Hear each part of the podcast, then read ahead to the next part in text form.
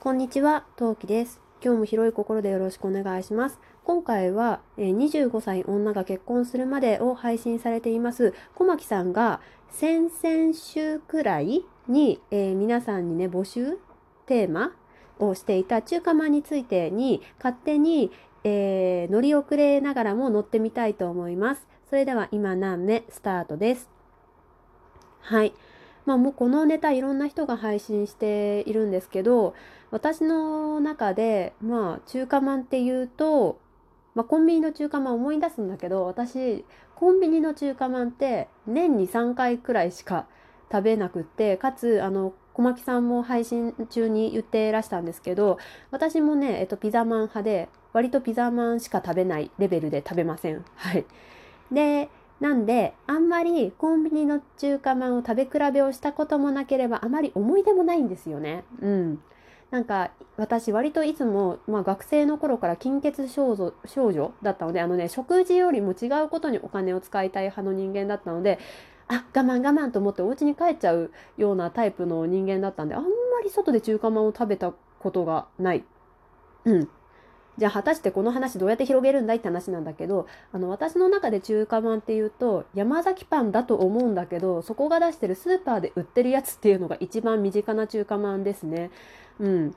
そこで、えっ、と、大体肉まん2つと中華まん、中華まんね、ピザまんが2つずつ入ってるやつっていうのが私の中で一番大メジャーの中華まんになります。で、あのね、私が成長期ぐらいの時、実家でそれがずっと常備されていて、小腹が空いた時とか、下手すればお昼ご飯で一袋食べるとか、そういうことをしてて、まあだからそれもあって、あんまり外でっていうかコンビニで中華まんを食べるってことをしなかったんじゃないかなって、まあ今になっては思うんだけど、うん。でもね、コンビニの中華まん、豚まんでもちょっと一つ思い出がありまして、えー、と私あんまりおちびの食事というか食べ物に対して例えば添加物を使用しないとかそういうことってあんましあの堅苦しく考える方じゃないんですけど、うん、なかったので、まあ、外でねなんか買える場合は買っちゃったりすると思うんだけどそう。中でも離乳食っていろんな時期があるのよ。ドロドロのものしか食べれない時期。ちょっとつぶつぶが食べれるようになったじなれる時期。でちょっと種類を増やしてみような時期。最終的にあの大人と同じものが食べれるようにねもぐもぐごっくんができるようにっていう時代を経て、まあ、普通のご飯が食べれるようになるわけなんだけどそのもぐもぐごっくん期、まあ、ごっくん期ってごっくん期の次かもぐもぐ期か、まあ、とりあえずね硬いものも食べれるようになったぐらいの時期に時期によくやってたっていうかこれは他のママ友から聞いたんだけど中華まんを食べさせてました。うん。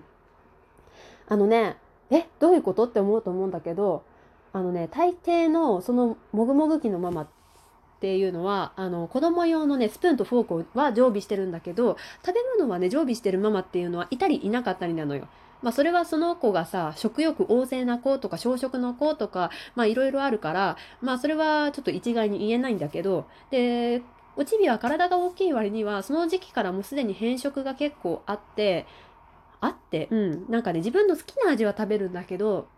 他は受け付けないみたいな、もう当時からそんな感じだったのね。で、だから、まあ食べる時も食べない時も結構気分だったのよ。で、その時にね、ママ友とまあ遊んでて、お昼の時間になりました。さあどうするってなった時に、ママ友からね、聞いて使ってた手なんだけど、あの、まあ、大概さ、あの、大きいところだったり、ファミリー層向けの、あの、コンビニだったりすると、夏でも中華まんって売ってるじゃないですか。そこでさ、中華まんを買って、まあ、パンを食べる子だったら、外側の生地も揚げてもいいし、もし外側のパンが食べれ、まださ小麦とかをやってないとか食べさせたことがないとかの時期の場合は中身を中身のあんの部分をねスプーンですくってあげるとねあの離乳食のごっくん期と同じぐらいの硬さなのね。うん柔らかいとこなのね。まあたけのこのちょっと硬いところもコリコリしてるところもねあるんだけどまああえてそこは例えばちょっと外してあげるとかさしてあげれば意外とあげれるんだよね。だからあのすごくいいねピクニック食として 使わせてもらってましたね。しかもあったかいしね。うん。なので、なんだろう、これから秋とか冬とかでもうちょっとね、多分お出かけができるようになればいいよね。うん。なんか人様のお家に行きましたとかいう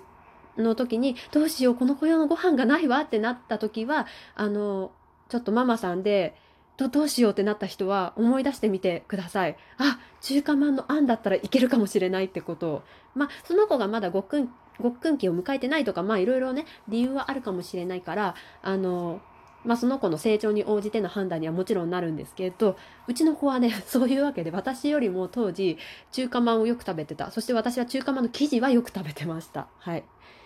さて。